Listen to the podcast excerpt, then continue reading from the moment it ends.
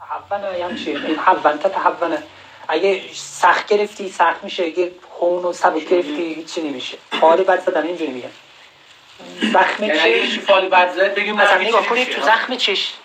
بحثره خود نفس نیست. ولی یعقوب که خدا میگه زو علم بود بچه‌هاش دارن میرن. میگه از درهای مختلف وارد بشه اگه نفس مهمه اصلا بچه‌هاش تو حساس میشن. نباید یعقوب می‌گفت که از درهای مختلف وارد بشه چون اینا میفهمیدن. پدر ما, پدر ما گفته که پیغمبر به ما گفته که از درهای مختلف وارد بشین چون تو چش نباشین. پس اینا برای نفسشون تو چش شدن. بزرگ شد اگه اگه این روایت که اگه سبک بگیری سبک میشه. اگه سخت بگیری سخت میشه. یعنی اگه برات مهم باشه مهم میشه. بی, ارزش باشه چیزی برات نمیشه.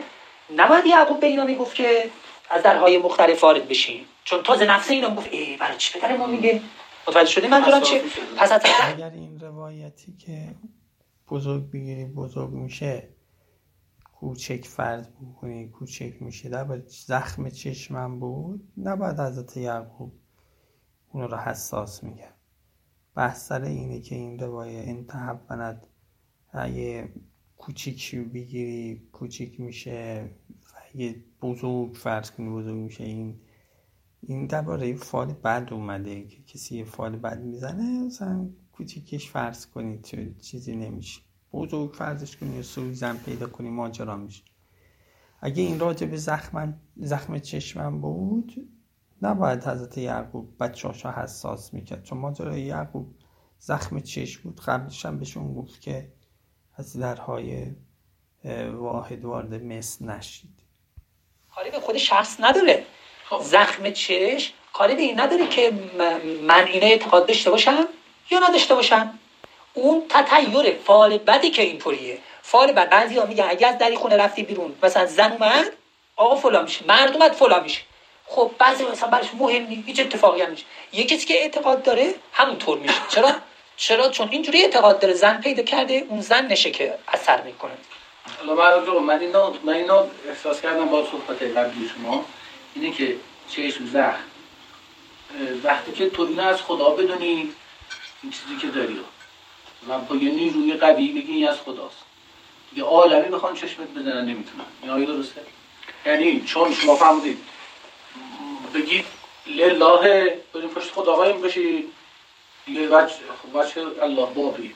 یعنی این از خودت ندونی نعمت رو دیگه کسی نمی‌تونه تو بله، چون از, تو بله. اگر ببین تو روایات اومده که اصلا معاذ الله اصلا ریشه یه چشم زخم چیه؟ ریشش اینه.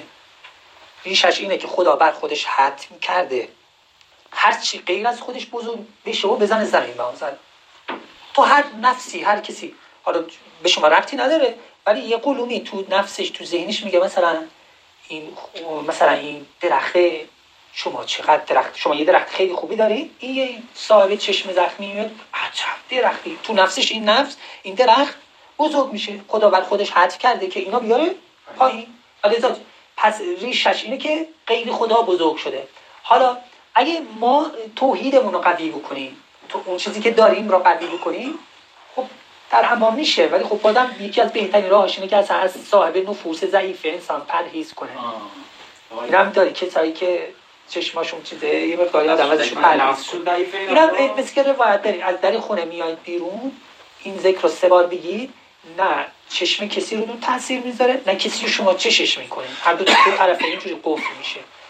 سه بار انسان این ذکر رو بگه ماشاءالله لا حول ولا قوة الا بالله. در-؟ بله؟ حمله هم داره؟ لا حول ولا قوة الا بالله. ضعیفه. ببین. بله؟ ضعیفه؟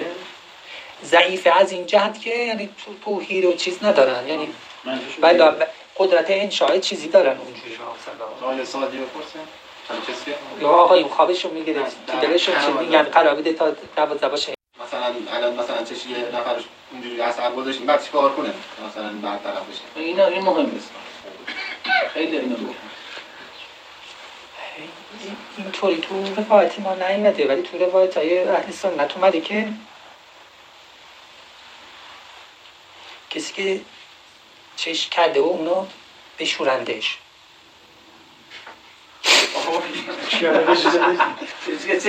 وابسته آین را کسی که چشم کرده آین یه من این داریم یه آین داریم اون که زخم می‌زنه اون. این برای کسیه که به مجلس جام و میشه و سریع چیز می‌کنم و حالا از همش بهتر اینه که انسان خودش رو به خدا بسپاره و التجا الله کنه.